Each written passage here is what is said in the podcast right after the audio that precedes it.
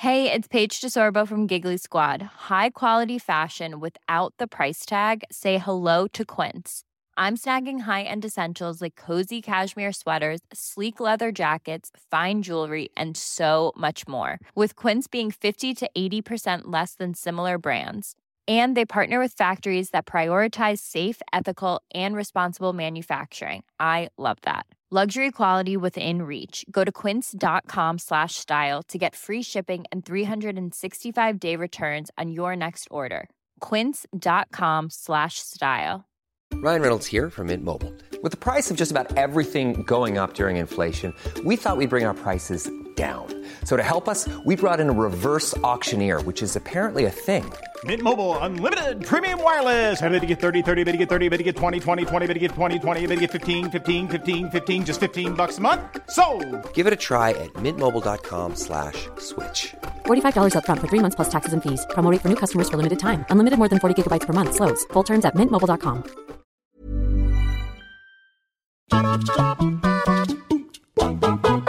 Hello, everybody. Welcome to What Culture Gaming. I'm Scott, joined by Josh. Hello, Scott. Josh, my friend, it is the UK PS5 launch day today. That's not the news, but I feel like a lot of people will be getting their PlayStation 5 this morning. Yours just arrived in a lovely little cardboard box. It's What- how do down there. I want to play it. I just want to go on it, Scott. But we've got to do work. What's that about?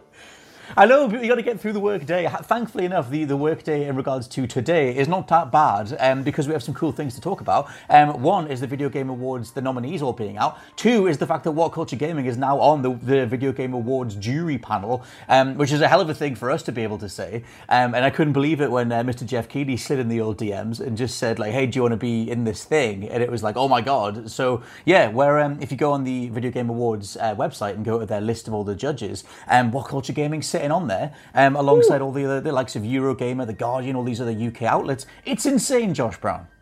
It's pretty crazy, Scott. I mean, I, I, like I did not expect this, and when Geoff popped in your DMs to be like, "Hey, man, do you fancy doing this?" I, I thought you were joking. To be honest, I thought you were having a laugh know. because I didn't expect it. But yeah, it was um, it was an experience. I'll tell you that. Um, so the actual video game awards themselves, we just thought we'd break down some of the biggest categories because um, it's kind of funny. Like if you look across, uh, it's like game of the year, best narrative, and best art direction, and best game direction. Um, when you start scrolling down the nominees, it's pretty much the same set of titles that are all in this uh, initial set of categories. Um, but we thought we'd break some of this stuff down just because it's fun to talk about these sorts of games across the award season. Um, we might end up doing a more sort of in-depth game podcast. We might end up doing some more in-depth discussions. Um, me and Josh are already sort of clashing over Ghost of Tsushima versus uh, Last of Us 2, so we might do something about that. Um, however, we just thought we'd do. Uh, we've highlighted some categories to go over. Obviously, the big one being Game of the Year, um, which is between Animal Crossing: New Horizons, Doom Eternal, Final Fantasy VII Remake, Ghost of Tsushima, Hades, and The Last of Us Part Two. You'll be you'll be championing Last of Us Part Two, I assume. Yes, but it's a bloody good list, isn't it, Scott? Like, it's a really is. strong set of contenders this year. Kind of every single one I expected to be there. Like, I thought Doom Eternal might wobble out of it, but I mean, it's a very deserving game. It's a very good game. And yeah, for me, it would be The Last of Us Part 2, but honestly, if any single one of these games got it, I'd, I'd be happy. Like, seeing Hades win hmm. it, I think would be awesome. Seeing Animal Crossing win it, I think would be great. I'm pleased that Oh. snuck in there, because I kind of forgot that existed for a little bit, which was a shame, but I love that at the Well, time. Like, if- that defines Crossing- 2020. If that gets in, I, well, sorry, it, it's got in. I will also say that because we're discussing this stuff, we're not going to shine a light whatsoever into what the actual voting procedure is with us being a judge. And we're still going to get stuck into debates around what we think should win um, as individuals. But um, it's that whole thing where, like you said, Animal Crossing, I also forgot that existed. Um, Doom, I, the thing that I feel was, was robbed, was hashtag robbed, rob dogged, was um, Ori and the Will of the Wisps. Um, that game is absolutely Yep. flawless, and I just it's in the music category, it's in like art direction and stuff. Um, but I feel like that should have at least got a nomination. Although I don't know what I would kick out of here to replace it with.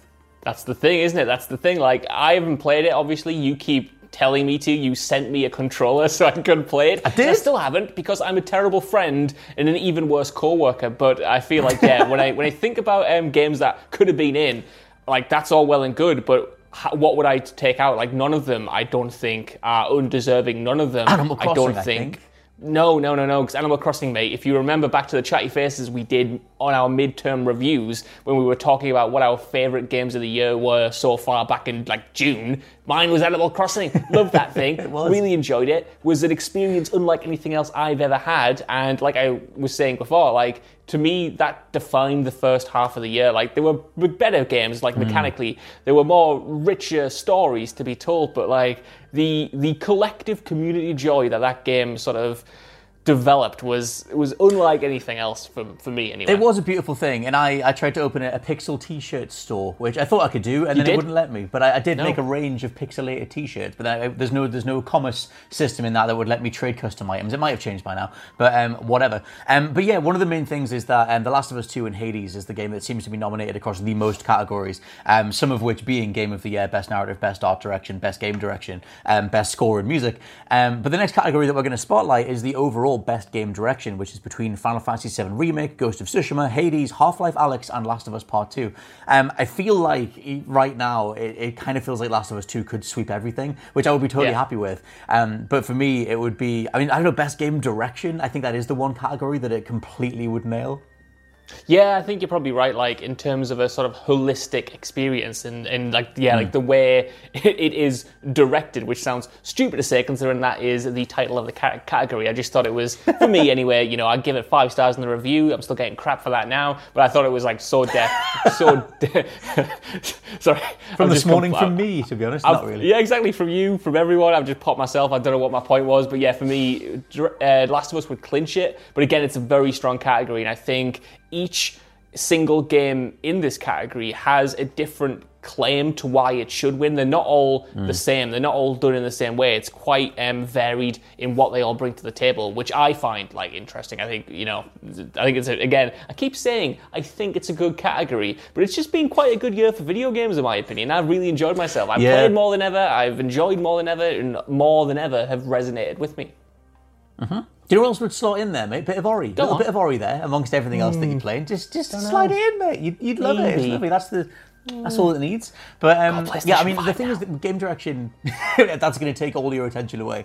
The um, the thing with the best game direction, I always think is fascinating, is like how do you apply a you know um, like a, di- a directorial flair, like an autorial flair to video games when obviously we are the ones with all the agency, like panning the camera in certain directions, um, choosing what we're going to look at, how we progress through something. Um, so it's it's it's harder saying like it's it's sorry it's it makes more sense to say that Last of Us Two can nail the game direction standpoint because it's a more linear experience. That you know you're being guided through specific things, you're hitting specific emotional beats at specific times. But there's something to the like majesty of Ghost of Tsushima that I think Yeah. it has like an ethereal kind of feel. The first time you bust out your flute and you just start walking like between villages, playing this lovely little melody while you're you know you're trying to sort of take back the country and you're about to go and clear some other encampment or settlement or something. There's a feeling to that that that is entirely identifiable Yeah. and, and is that game, and I just think that that might end up elevating it. Um, next category though is um, best score in music. This is the one that I think is insanely tight. Um, it's just so hard to call. Um, it's Doom Eternal, Final Fantasy VII Remake, Hades, Ori and the Will of the Wisps, and The Last of Us Part 2. Um, I don't think Doom will get it because um, of the whole mix up. Mick Gordon is listed as the composer, but there was that whole mix up with him saying that the version that went out is not the one that he personally mastered. Um, And so I think that might sort of get in the way of it. Um, I absolutely love, obviously, Doom Eternal's score and everything. Um, but for me, it would be Ori and the Will of the Wisps. Like, if I had to just pick something, what's, what was your thoughts on them? Well, it's tight, tight, tight, and I think um, Doom Eternal is the one that stands out. It's certainly the most score, I would say, if not the best score. Like that thing just hits and it slaps. And yeah, you are right. There was the Mick Gordon controversy. You know, like there was a lot of um, fallout surrounding that. But I think that you know, if you're not an audiophile, if you're not properly going into the masters and looking at the mixes side by side, you probably won't notice because at brass tacks, it's just a great well composed piece of music. For me, it's all it all feels like Mick, Go- Mick Gordon to me anyway. Like even though I know he has um, his issues with it, so I think that just clinches it. I do think the scores across the boards.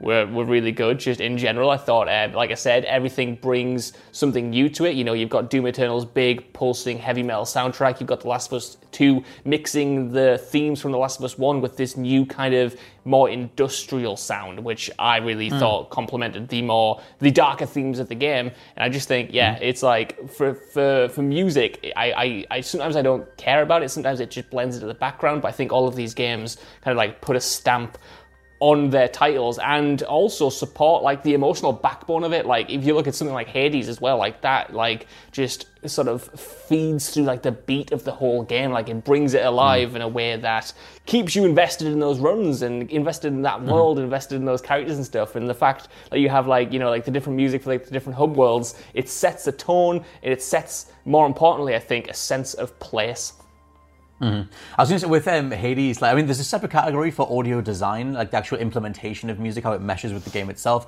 And um, the titles that are up for audio design are Doom, Half-Life Alyx, Ghost of Tsushima, Resident Evil 3, which is a great shout for that category, and Last of Us 2 again. Um, Hades, though, like there's obviously you can just listen to the soundtrack, but even something as identifiable as that one chord that plays when you go to Charon's um, mm-hmm. item shop, that one sort of opening chord thing. I think that it's just so many parts of Hades are so identifiable, and I think I also want to shout out Final Fantasy 7 remake, what yes. they did with that original score, like one of the best scores of all time, um, to get the original composer to return and go back and just elevate everything. Um, the new Airbuster theme, which not might not mean something to you if you don't know the original one, but the amount of oomph they gave that theme is ridiculous.